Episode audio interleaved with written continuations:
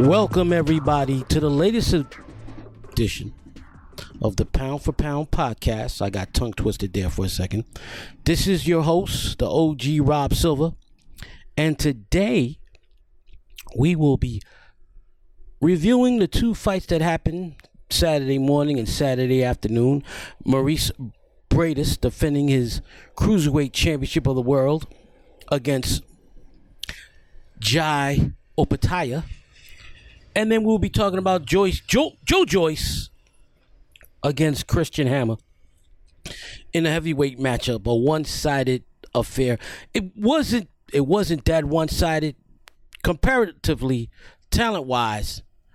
Hammer's not on Joyce's level, but it was much more competitive than what it should have been. I will then do on the second segment answer a bunch of questions from listeners all over the world. And the third installment of this podcast will be reading another installment of my series of the 45 greatest fighters of the last 45 years that you, you can currently read up to number 13 on the Fight Game Media Network.com website.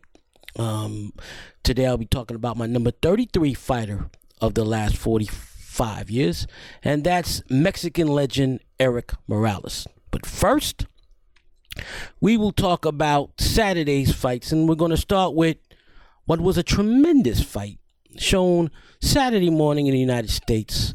Maurice Briedis defending his title down under against Jai Opetaia. Uh, Briedis was a huge, huge uh, favorite, and Opetaia fought a tremendous fight, fought a very disciplined fight.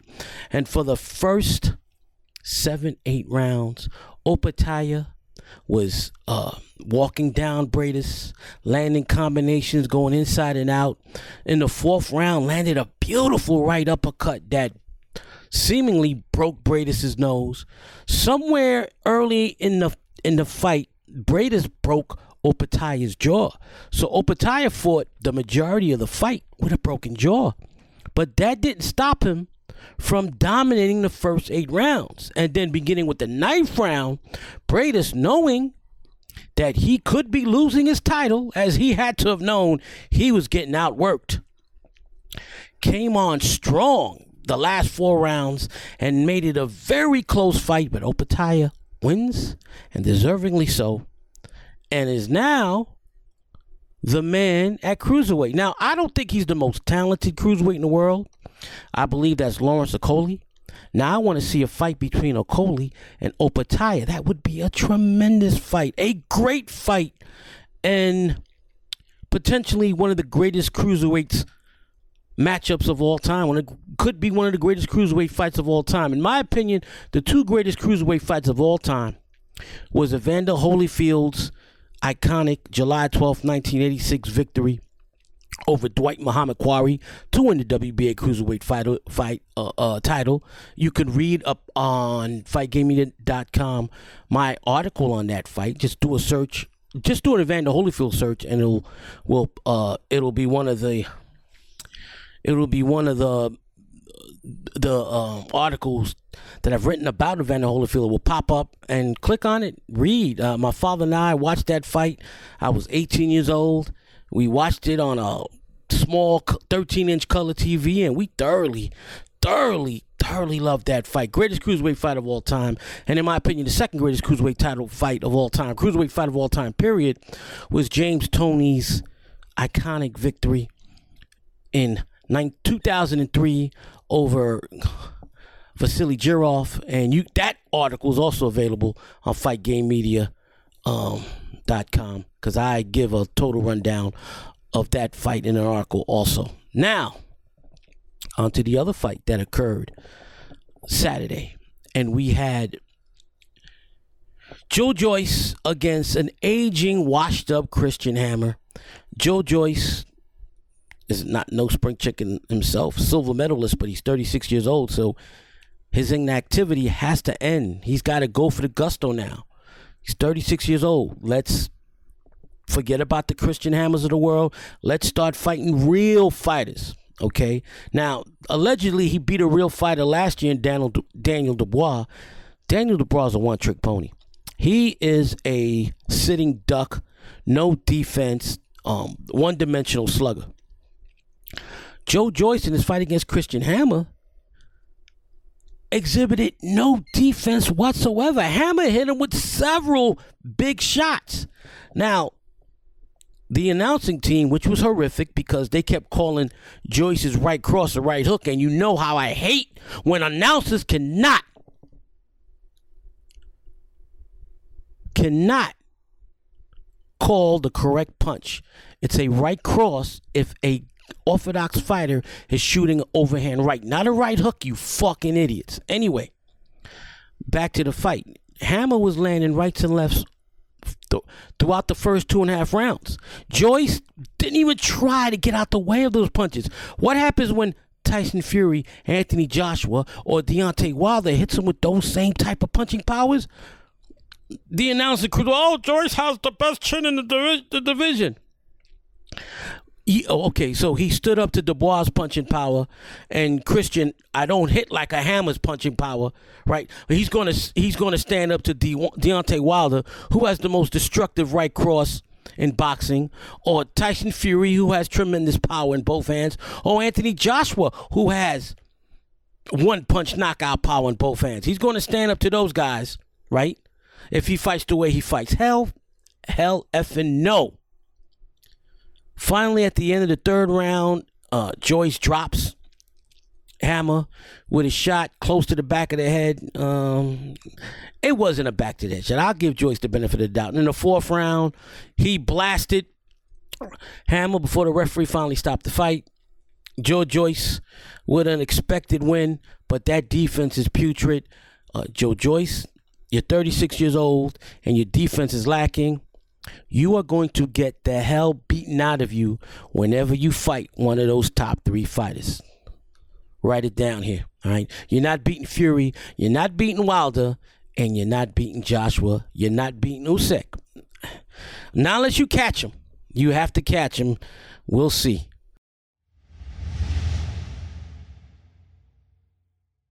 And now, ladies and gentlemen, we get into the question part of the podcast.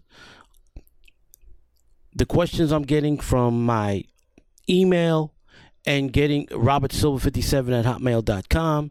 Um, I was DM'd also on Twitter, Robert Silver 5768, and the hashtag Ask Rob Silver on Twitter.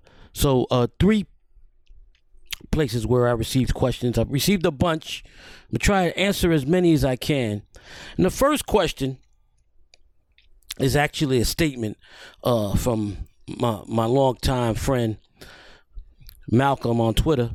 Malcolm writes to me, Bam Bam Rodriguez might be the best flyweight that I've ever seen. He literally can do it all.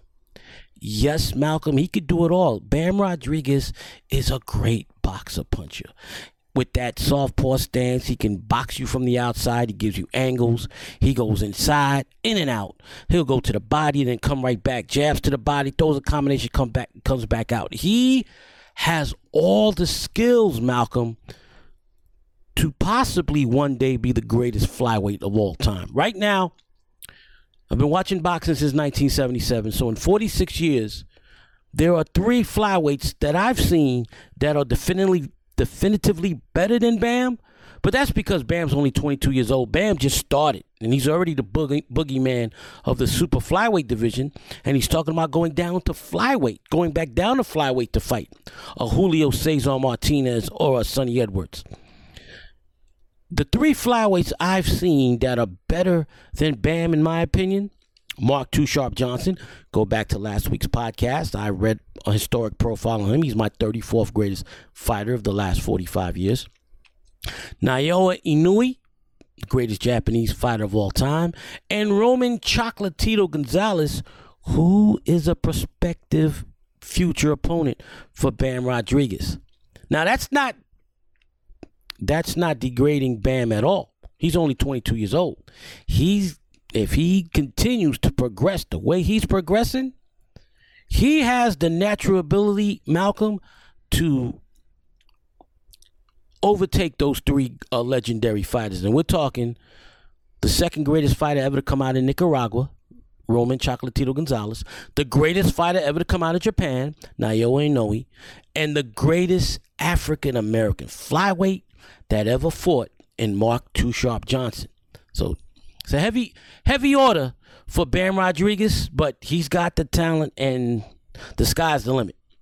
So um, that's the question from um, Brother Malcolm. And Brother Malcolm is a loyal listener, and we always chat on Twitter. One of the dudes that I love talking on t- on Twitter about boxing. Now, on to my fellow Puerto Rican, my my fellow Boricua brother, Jesus Salas from PR. And Jesus, Jesus asked, asked me a very, very strong question. He asks me, You have absolute power for one day to change boxing. What do you do? Jesus, one day is not enough. So, for the 24 hours that if I ever was in charge of boxing, what I would do in those 24 hours, first of all, I wouldn't sleep. I'd have a ton of uh, lemonade to keep me up. Uh, and what I would do is the first thing I would do is abolish all the criminal alphabet organizations the WBA, WBC, IBF, WBO, and ABC, uh, CBS, XYZ, you name it, they got to go. You got to go. I would strip everybody of their world titles and I would come up with a committee to vote committee of, of boxing historians and experts on my level to vote the top four fighters in each division and mandate that they fight each other with the with, with the winners facing each other. And then for each division you have one world champion. That would be my first step. Second step i would do if i was in complete control of boxing is to regulate and make sure that these fights with the Paul brothers, with aging 50 something year old fighters like Evander Holyfield, James Toney, Roy Jones, and Mike Tyson, that these fights would no longer be allowed to be sanctioned. They made it made illegal, and if a promoter tried to put either Paul brother in the ring with a celebrity, that that promoter would get indicted on charges, right, and fined heavily. And those fighters willingly participate in those fights are barred from ever being part of any type of boxing event, um, whether they promote a fight. You couldn't. They couldn't even buy a ticket to a goddamn arena. Right? Get rid of the circus acts. That's another thing I would have done in my 24 hours of being in control of boxing. And um, those are the two main things. I, there's a whole lot that I can do, but I think if you start with disbanding the alphabet organizations, mandating that the top four fighters, as voted by boxing historians and experts all over the world, are put in a tournament and they must participate. Let me backtrack a second. If a promoter says, "No, I'm not putting my fighter in that in that bracket," well, if you are voted among the top four fighters in the world and your promoter says he's not fighting in that tournament, you will be automatically suspended by my council for, for one year. You couldn't fight for one year. Either you fight the best or you go fucking home, right? Okay. And of course, getting rid of all the boxing organizations and barring celebrity boxing because there's going to be a murder one day. Somebody's going to get hurt. And then all these so-called media pundits who criticized me. Last year they were criticizing me. That uh, fightful.com and all these other got uh, michael coppinger and michael benson. What's, what's your problem man? This is good for boxing. It gets the young audience involved. Jake paul in his last fight did 65000 pay-per-view buys all right Motherfuckers, young people are not getting into boxing because these two video game goofballs are boxing uh, zombies and, and, and, and UFC fighters that never stepped into a ring as a boxer. Get that bullshit off my television. And other than this question, I will never, ever legitimize those clown shows by talking about it on this podcast. I mean, get that shit out my face. All right. Thank you, Jesus, for that great question. Now, let me get another. We got we got a bunch of questions here. See what we have up here. Okay.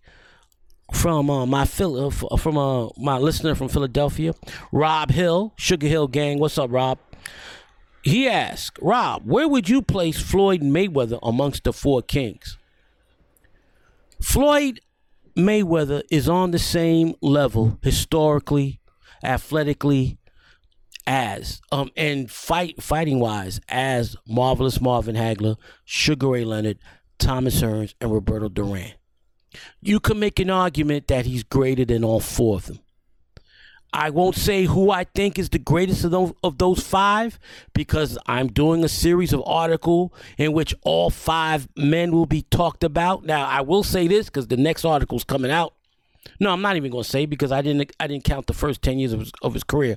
But if you're looking at their their careers in entirety, Floyd holds his own against those other four based on what he's done his career, based on his skill set, based on his accomplishments. Floyd Mayweather is the greatest fighter of the 21st century. I don't want to hear this nonsense. Oh, well, Manny Pacquiao, Manny Pac. No, Manny Pacquiao, Canelo. No. First of all, how you to put Canelo and Manny above Floyd when he dominated both of them the times he faced both of them? Floyd Mayweather, greatest fighter of the 21st century, bar none. And as far as those the four kings, Hearns, Duran, Leonard, and Hagler, he's on their level. You can make an argument for any of those five men being the best of those five. And and I'll leave it at that because I don't want to spoil where I have those five men ranked in my list of the 45 greatest fighters of the last 45 years. Now, on to other questions. I got a bunch. Now, from my brother from New Orleans, Terrence. Terrence, what's up, big man? Terrence, like I told you in private, when the next time I do visit uh, New Orleans, you and I going to attend the Saints game. I haven't been to New Orleans since 1990, so I'm over 30 years, 32 years, so I'm overdue to visiting the Big Easy. Terrence asks, why doesn't Regis Prograis get any championship shots? Who in the criminal cartels has he pissed off? Low. I don't know what the hell's going on with the WBA, WBC, IBF, WBO, ABC, CBS, XYZ, etc. How Regis Prograis, outside of Josh Taylor, is the best junior welterweight in the world. But yet, Josh Taylor just gave up two of his four titles. First of all, Josh Taylor doesn't want to fight Jack Catterall because Catterall embarrassed him and was robbed in his fight against Taylor. And Taylor's not taking another chance against Catterall. He doesn't want to give Regis Prograis a rematch, even though Prograis gave Taylor hell in a fight that, even though I did have Taylor win, there were several close rounds and it could have gone either way. Okay? That fight wasn't a dominating win by Taylor. That fight was a great fight that could have gone either way. Prograis. That fight happened in 2019. Three years later, and Prograis hasn't gotten a rematch. Prograis is not fighting for either vacated belt. What the fuck is going on here? Explain this to me. All right? Regis Prograis is the most ducked fighter in the world today, and it has to stop. Now, Josh Taylor is making excuses not to defend his title. Okay? He doesn't want to give Catterall a rematch. He gives up one of the belts. Um, he was supposed to fight Jose Zepeda. He's given up that belt because he's claimed, oh, well, I don't have the time of getting married. Who in the, in the history of boxing, how many fighters vacated the title because they decided to go on a wedding and on a honeymoon? Motherfucker, go get married on a, on a Saturday, go on a trip, come back the following Friday, and get, get into training and fight five to six weeks from now. What the hell is that so difficult about that? Man, Josh Taylor, go the fuck away, all right? Move up to 147 and get blasted by Boots, Spencer Crawford, and that'll be the end of your career because you will take such a beating in, by any of those three fighters that you will never be the same. Thank you, Terrence, for that great question. Great question. All right, now I got a question from longtime listener Eddie. Let me pick up Eddie's uh, question. All right, Eddie. Eddie asks, Nice guy Eddie on Twitter, by the way. And Eddie is a real nice guy. Eddie asks, why is it that there aren't more boxers like George Kambosos? A guy who might not be the best or have the natural talent, but you could tell he puts his all into the training. On the flip side, you got a guy with more raw talent like Ryan Garcia, who seemingly has a hard enough time just making it into the gym. How much you say is just raw talent versus training? Eddie, to be the greatest of the greats, you have to have both the raw talent and you have to have an, un, an undying love for the sport and a work ethic second to none. That separates the greatest of all time from guys with similar ability who pissed it all away by being lazy and not being disciplined. We I talked about Floyd Mayweather earlier. Floyd Mayweather didn't drink, didn't smoke. He was in the gym at two o'clock in the morning. He was doing real work at two o'clock in the morning. When Muhammad Ali was Cassius Clay and Muhammad Ali from 1960 to 1967, before he was unjustifiably stripped of his world heavyweight championship and not allowed to fight, right? Barred from boxing, put into exile, or forced exile. Angelo Dundee said he never trained a fighter who loved to be in the gym, who loved to train, who loved to do road work. Ali was always, and being that Ali was a devote, devoted Muslim, he wasn't drinking, he wasn't smoking. He was while he was joking and making fun of Howard Cosell and his opponents, and I mean, the greatest promo man in the history of the sport, he took fighting seriously and he busted his ass. Sugar Ray Leonard, before he retired the first time, was always hard working in the gym. Marvelous Marvin Hagler used to lock himself inside a prison cell and train for all his fights throughout his professional career even more so when he became the undisputed middleweight champion of the world. Those guys separate themselves from a Ryan Garcia and a George Kambosos. George Kambosos has a great work ethic. And so that's why he became a lightweight champion of the world. But he doesn't have the physical attributes that will make him competitive, uh, competitive against a Shakur Stevenson, and you saw against De- Devin Haney.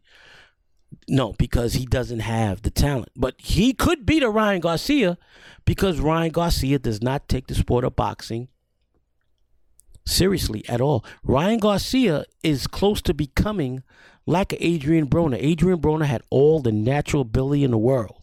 He's pissed it away because he was out there drinking, um, rumors of uh, of drug use.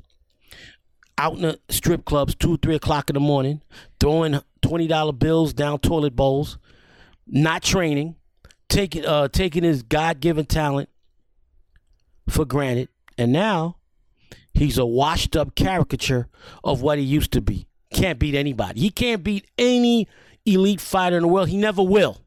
I know there's a lot of fans out there Wake the fuck up. Adrian Broner is toast. He's done. He throws five punches around. You cannot beat any great fighter throwing five punches around. It's a wrap.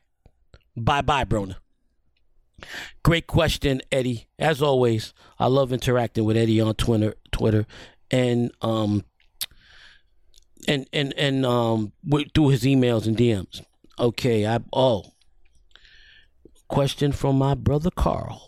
Carl, um, Carl, who listens to all my programs throughout all my podcasts that I do through several platforms. Here's the question that Carl has. Question for the podcast about the Motor City Cobra, the great Thomas Hitman Hearns with a piston like jab and power in both hands. Hearns' Achilles at time was his stamina and chin, and he only lost five freaking fights. Do you think he would have been even more dangerous if he had worked on his scrawny legs?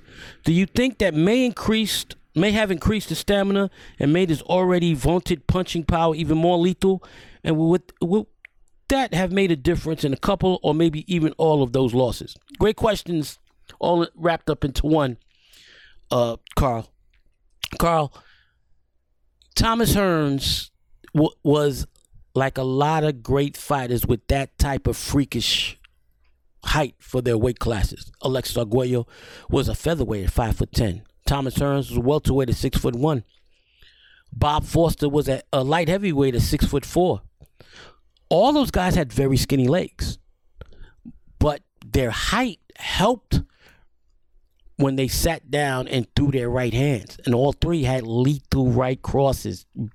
Uh, th- all three had Deontay Wilder type right cross. Deontay Wilder, a perfect example of heavyweight, six foot seven, 215, 220, maybe when he's in shape, skinny, skinny legs.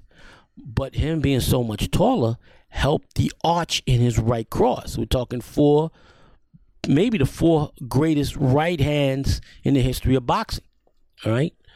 So, uh, no, the strengthening his legs wouldn't have helped his punching power because Hearns had it from being so damn tall and sitting down on his punches.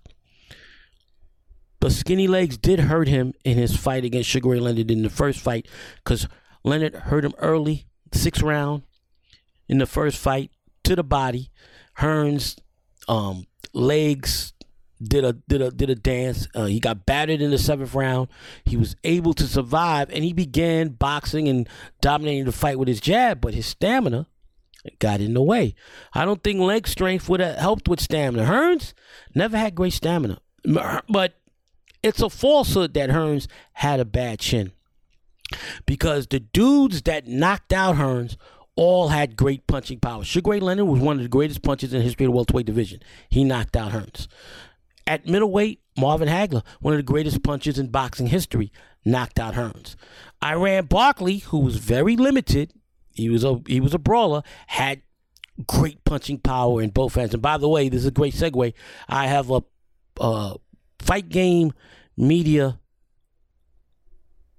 has a Patreon uh, podcast uh, service that the link is in the the link is in the description of this podcast. For five dollars a month, you could listen to exclusive programming on AEW, WWE, Impact, MLW, NWA, UFC, Bellator, and as far as boxing goes, I have a monthly podcast centering centering around the greatest upsets in boxing history.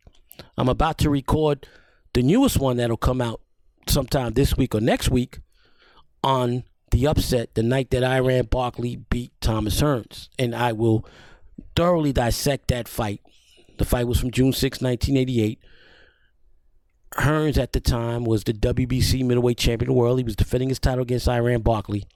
I will talk about that in enormous upset in full detail so this was a great segue. Now back to Thomas Hearns. So he lost to Bar- he lost to Barkley. He lost to he lost to uh, Hagler. He lost to Leonard. He lost to Barkley in a rematch at light heavyweight where both were past their primes. And his loss, God damn, his loss against Uriah Grant in 2001, uh, Hearns had no business in the ring he was way past his prime, and even in that fight, he was winning the fight, but uh, he injured his ankle and he had to quit on the stool because his ankle was shot. I believe in the third round. So strength, uh, strength for leg, I don't think would have helped with his stamina or, or his chin, and his chin was not that bad. It wasn't a. He just got knocked out by great punches. He got caught at the right time. He allowed himself to get into a firefight with Marvin Hagler. Barkley caught him and Sugar Ray was desperate and had worn the body down enough that Hearns was susceptible late in the fight to getting knocked out. So, um, Carl, I don't think that would have been a factor in, in um any of those losses because he got caught. The stamina though is key. And the one division where, in my opinion, no fighter in the history of boxing other than Mike McCallum could have beaten Thomas Hearns was 154 pounds, junior middleweight. You can go to the fightgamemedia.com and look at my series of articles on the greatest fighters in the history of that division. I have Hearns number one, and you can read the entire article, and, and I point why. And real quickly, I will point out why, but save most of it for the episode when I talk about Hearns amongst the greatest fighters of all time on this podcast when I do his historical profile. Hearns at 154 made the weight easily. His power was was was was still lethal. The most powerful punch in history, 154 pound division. The greatest left jab in history of the 154 pound division. And he dominated everybody he fought 154. He outboxed Wilfred Benitez, master boxer, one of the greatest defensive fighters of all time. Put Roberto Duran to sleep something Sugar Ray Leonard and Marvin Hagler couldn't do. he was impossible to beat at 154, and a fight between him and McCallum would have been lethal because McCallum was the type of fighter that'd give anybody problems because he went to the body with abandon, and I could see him being very difficult for Hearns to beat. I also see Hearns being difficult for McCallum to beat because of that great jab. McCallum had problems with great boxes. Donald Curry gained problems for four and a half rounds before he get before getting caught by that left hook and getting knocked out. Sumbu, Sumbu Kalambay gave him difficulty twice. Beat him the first time and barely, and McCallum barely beat him in a rematch. He was a swift boxer. Hearns' jab would have gave McCallum's problem. That would have been an incredible fight, and it should have happened. It didn't happen. They were two of the top 10 fighters in the world holding the two versions of the alphabet titles at 154, McCallum WBA, Hearns WBC, and neither one fought each other. So that that's that's a damn crime. One of the fights that should have happened that never happened. So, Carl, great question as always, man. Carl, appreciate you, bro. Now I've got a question from Bilal from LA. He gave me a bunch of questions. So, Bilal, I'm only going to answer two due to time constraints because I want to get one more question in. But uh, let me go to Bilal. And he goes, the first question is a great question. Greatest fighters to come out the 90s. A great decade of legends in all the weight classes. To be honest, people don't give that era in boxing love. Um, um contraire, contraire, Bilal, that era is highly regarded by many experts as being the greatest era in boxing history. I wouldn't say it. I'd put it well behind the 80s because the 1980s you had legends upon legends, but the '90s is, is there. It's close. It's close. And I can see why people would make a argument for the '90s. Uh, my top five from the '90s, real quick, off the top of my head, I got Roy Jones at number one, Lennox Lewis at number two, Felix T- uh, Tito Trinidad number three, Pernell Whitaker at number four, and um yeah. Ricardo Lopez at number five. Those are my five greatest fighters of the 90s off the top of my head. And, um, I apologize if I didn't mention any of your favorites out there, but those five guys were dominant, okay? Those five guys were beasts, right? Roy Jones Jr. was the greatest fighter me or my father ever saw ever enter a ring between 1994 and 2003. Okay. For a 10 year period, I never saw a greater fighter for those 10 years. Right? Number two that I have, Lennox Lewis, one of the greatest heavyweights of all time, one of the greatest left jabs in boxing history, and he beat everybody he ever fought. Even the two guys that knocked him out, he came back and he beat them convincingly in the rematch. Felix Tito Trinidad had one of the most dominant welterweight title reigns in the history of boxing. He held the title for seven years, from 1993 to 2000. And other than his performance against Oscar De La Hoya, which I thought he lost, Trinidad did not come close to losing any of those fights. He he totally cleaned out the division, and after he beat De La Hoya, act, um, the, the, the judges robbed De La Hoya. Uh, other than a rematch with De La Hoya, which he should have taken, he moved up to junior middleweight, super welterweight. So he's he's my number three. Number four, Pernell Whitaker, one of the three greatest defensive fighters in the history of the sport. Um, he dominated in the '90s. He dominated the lightweight division and a portion of his welterweight. He was the welterweight champion of the world for four years, from '93 to '97, when he lost a very disputed decision to Oscar De La Hoya when Pernell was past his prime. Now Pernell was the how do you say uh, exception to the rule of a great fighter being even greater had he trained because Pernell had a tendency to drink and use cocaine. God bless the the, do, the, the, the dead. Pernell died way too soon. He died three years ago. I have the utmost respect for Pernell Whitaker and his family. I'm just going to say this without besmirching uh, the brilliant brother who who's the same age as me. He died the same age I am, 54. So I, I, I bless I bless life every morning I wake up because too many of my people from my generation are dying younger than me, around my same age.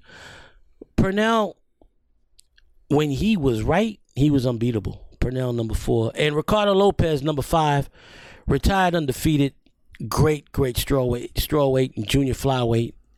And he was a perfect boxer with the way he fought. He fought tall, had five foot five behind a booming jab and crunching power in both hands, and he didn't brawl. He boxed you and then he knocked you out. He didn't look for the knockout. He let the knockout come to him. So Bilal, uh, great question on that. Let me see. We got one more question from um, Bilal. Top five fighter that got the biggest heart, no quitting him, just a dog, and he and he cites Matthew Saad Muhammad. Matthew Saad Muhammad is definitely one of the top five uh, fighters with the biggest hearts. Um, you'd also have to put uh, Muhammad Ali there because after Muhammad Ali's uh, skills declined after his forced exile, he lost a step and he had to, the only way he could have beaten Norton, Frazier, and Foreman was a great heart and a great chin. So Muhammad Ali, definitely top five. Vinny Pazienza. Vinny Pazienza is the perfect example of, of what uh, Eddie brought up with, with his question. A guy with not the greatest natural ability, but with huge, huge a huge work ethic. Vinny Pazienza almost died and had his neck broken, came back and became uh, a junior middleweight champion of the world. Right? Vinny Pazienza was a tough son of a bitch and one of the top five fighters with the most heart. Another guy I want to throw out there is uh, Emmanuel Augustus, formerly known as Emmanuel Burton. He fought everybody, got robbed several places, and Floyd Mayweather always said that that was his toughest fight. Manuel Augustus had phenomenal heart, phenomenal heart, and of course uh, Matthew Saad Muhammad. So let's see. I mentioned, I mentioned uh, Ali, Saad Muhammad, Emmanuel Augustus, Vinny Pazienza. Who would I mention as my fifth fighter with the the greatest heart? Probably uh, Bobby Chacon. Bobby Chacon went through hell and back. His wife uh, committed suicide while Bobby Chacon was still fighting. Came back and fought wars with Cornelius Boza Edwards. Um, he, he did his best against Boom Boom Mancini, even though he was past his prime. And if you look at Chacon's career, he had wars with most of the great junior lightweights of his era. So yeah, I would give Bobby Chacon number five, the schoolboy from um, California. Now, on to the final question for this segment of the of the podcast. And this is a non this is a non boxing related uh, a question, but I got to give my brother props. He's from the greatest entertainment family, probably the greatest family in pop culture history from the great city of Mount Vernon. Mount Vernon, north to me, north of me from uh, from um, Harlem. Um, and I grew up in the Bronx. So Mount, Mount, Mount Vernon is the unofficial sixth borough of New York City. First question, Grap. Question is from Grap Luva, whose brother is one of the two greatest producers of all time. With people of hip hop, when people ask me who are the greatest producers in the history of hip hop, I say, well, there's two guys fighting for and everybody else is battling for third. One A and one B are Pete Rock, Grap's brother, and DJ Premier. All right. Um, and Grap and Pete's cousin is one of my favorite MCs of all time. A guy that no one has a bad thing to say about. Probably the greatest man, the greatest human being ever in the history of hip hop, and that's Dwight Myers, aka Heavy D. Okay, so um, I'm honored that Pete Rock and Heavy D's incredible, incredible Ken is asking me a couple of questions. Okay, Grap goes, peace, Rob. I hope you don't mind me posting my question, but I have a simple sports question. What do you think kept Allen Iverson from a ring? Big salute and respect from Four Square Miles, the area of Mount Vernon, where uh, him, Heavy, and um, Pete Rock grew up around. All right, Grap. once again, man, much respect to you and your family, man. Love your family. Grap Luva. Follow him on, on Twitter. Uh, producer, MC.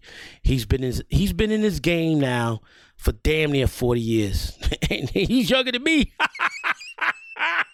Grap Luva in the house. All right, Grap. Uh, what kept AI from a ring?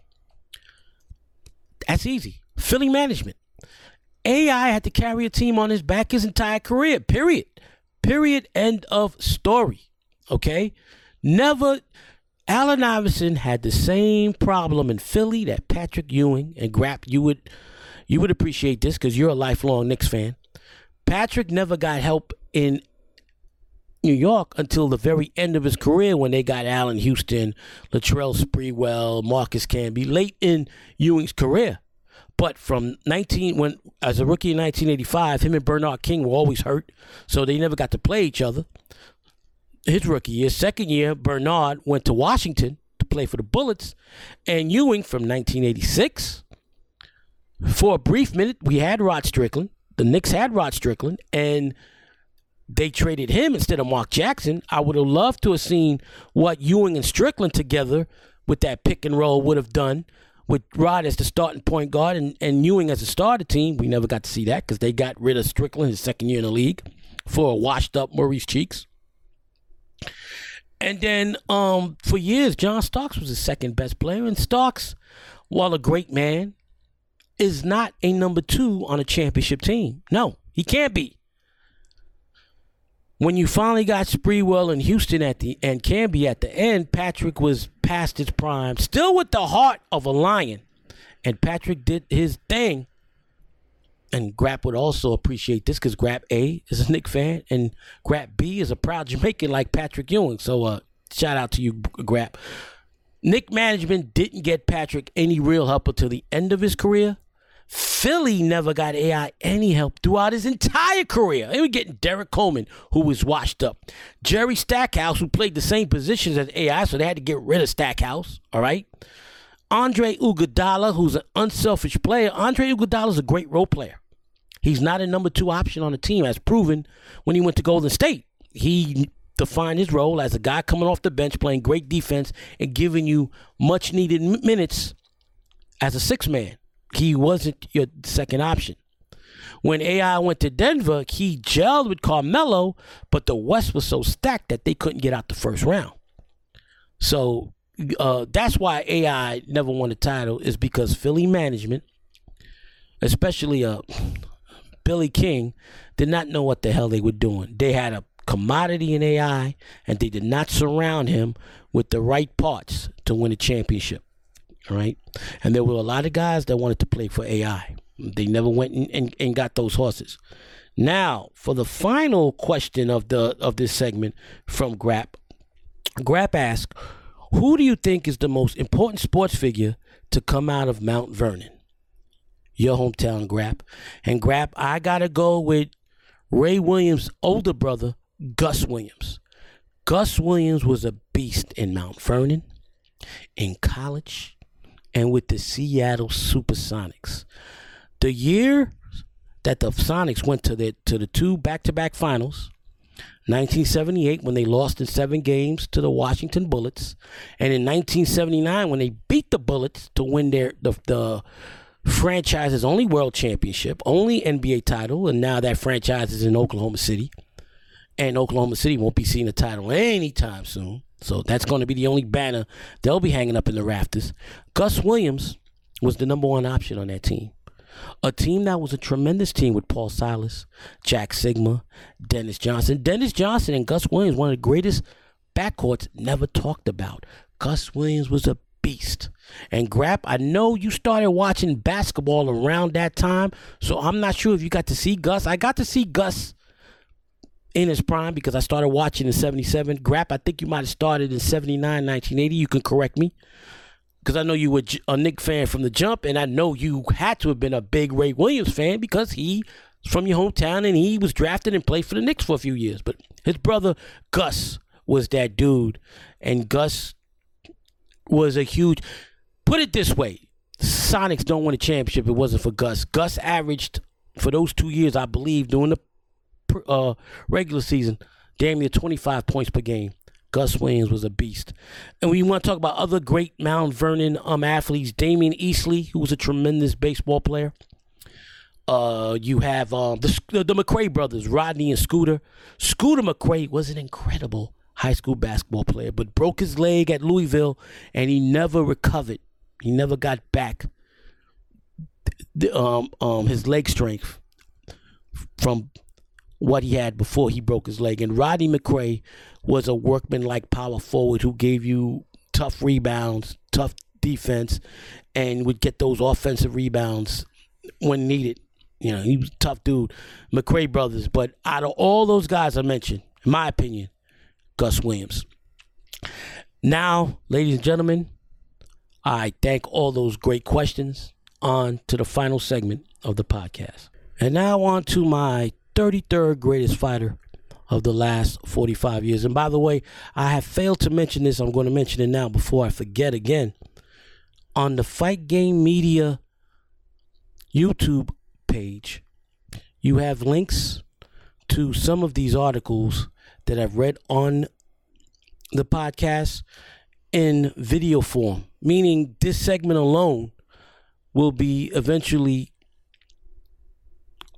uploaded to the Fight Game Media YouTube uh, page.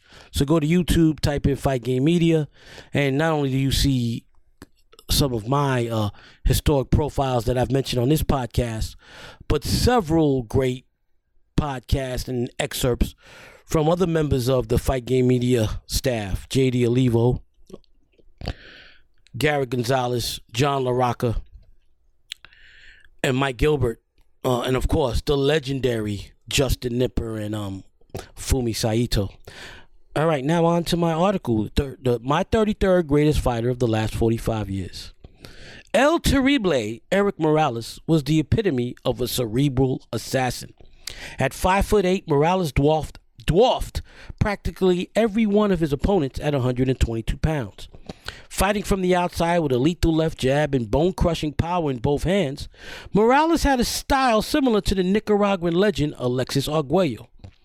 Until his final fight at 122 pounds, in his epic first encounter with his greatest rival, Marco Antonio Barrera, Morales was almost invincible at 122 pounds.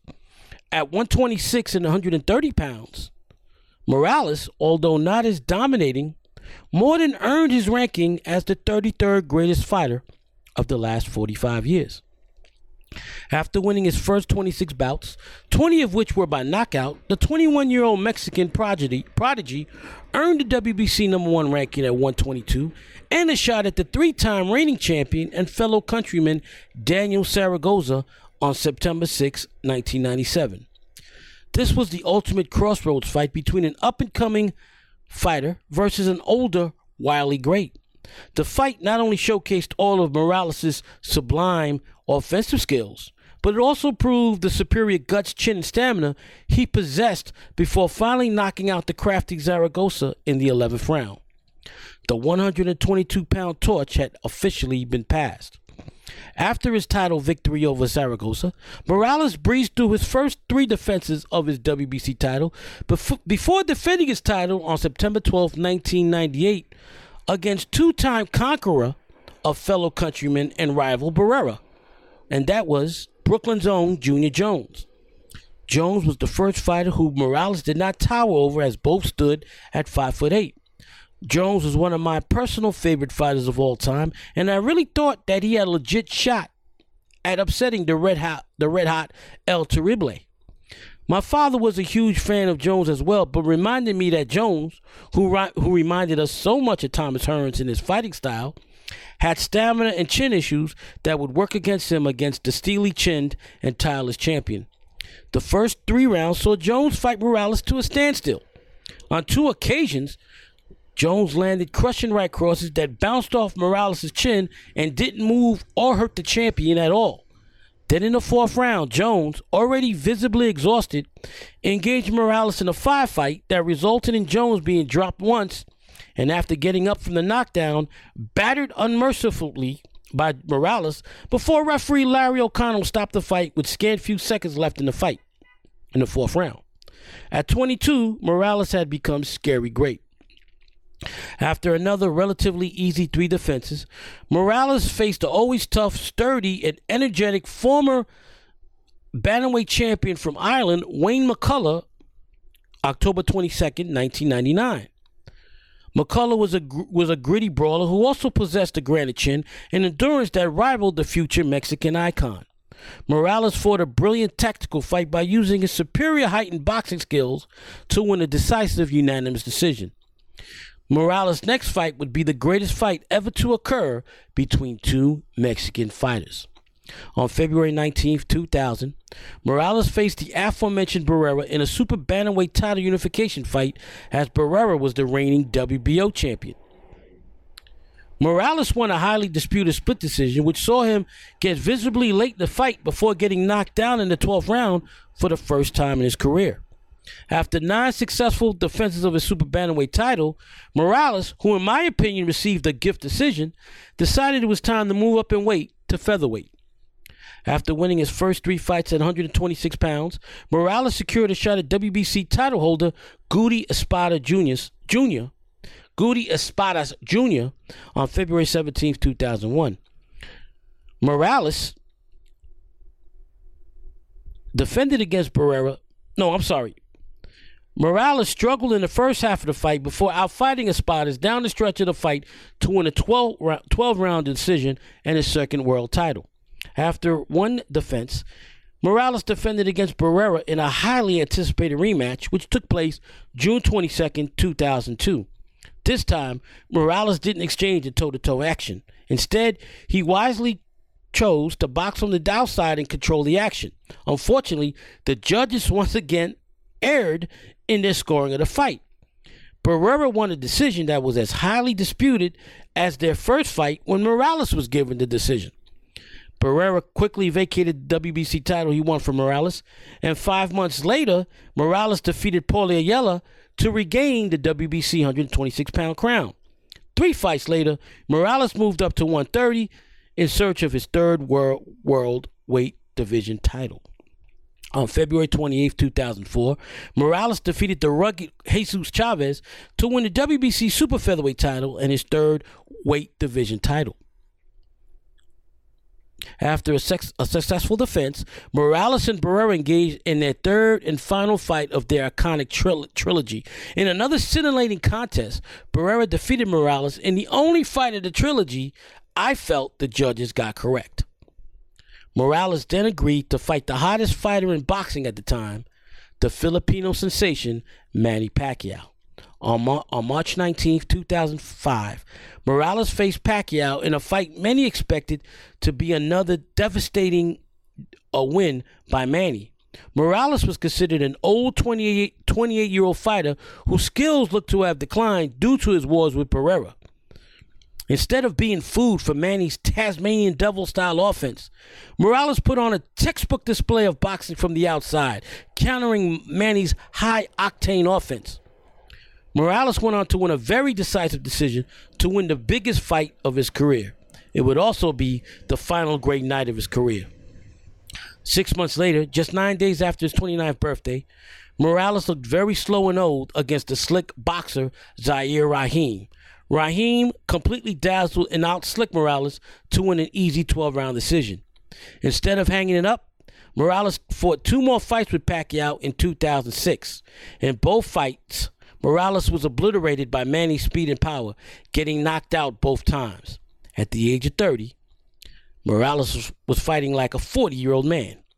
Morales kept fighting, and because of the WBC's blatant bias towards Mexican fighters, the criminal cartel that they are, Morales was gift wrapped the WBC 140 pound title when he defeated the less than stellar Pablo Cesar Cano. Finally, after being dealt two beatings at the hands of Danny Garcia in 2012, the now 36 year old El Terrible finally retired for good, finishing with, an outstanding record of 52 9 with 36 knockouts. Morales would have landed much higher on my list if he hadn't lost seven of his last 11 fights. Despite the amount of losses at the end of his career, it doesn't dilute his greatness at 122 pounds and his wins over Pacquiao, Barrera, Zaragoza, and Jones. it is why I consider him the 33rd greatest fighter of the last 45 years. Ladies and gentlemen, thank you for your participation with the questions on this week's program. Thank you for being loyal listeners. Thank you for the great feedback that you give me on social media and via email. And for all of you listening, for all you out there in the world, be blessed and be a blessing.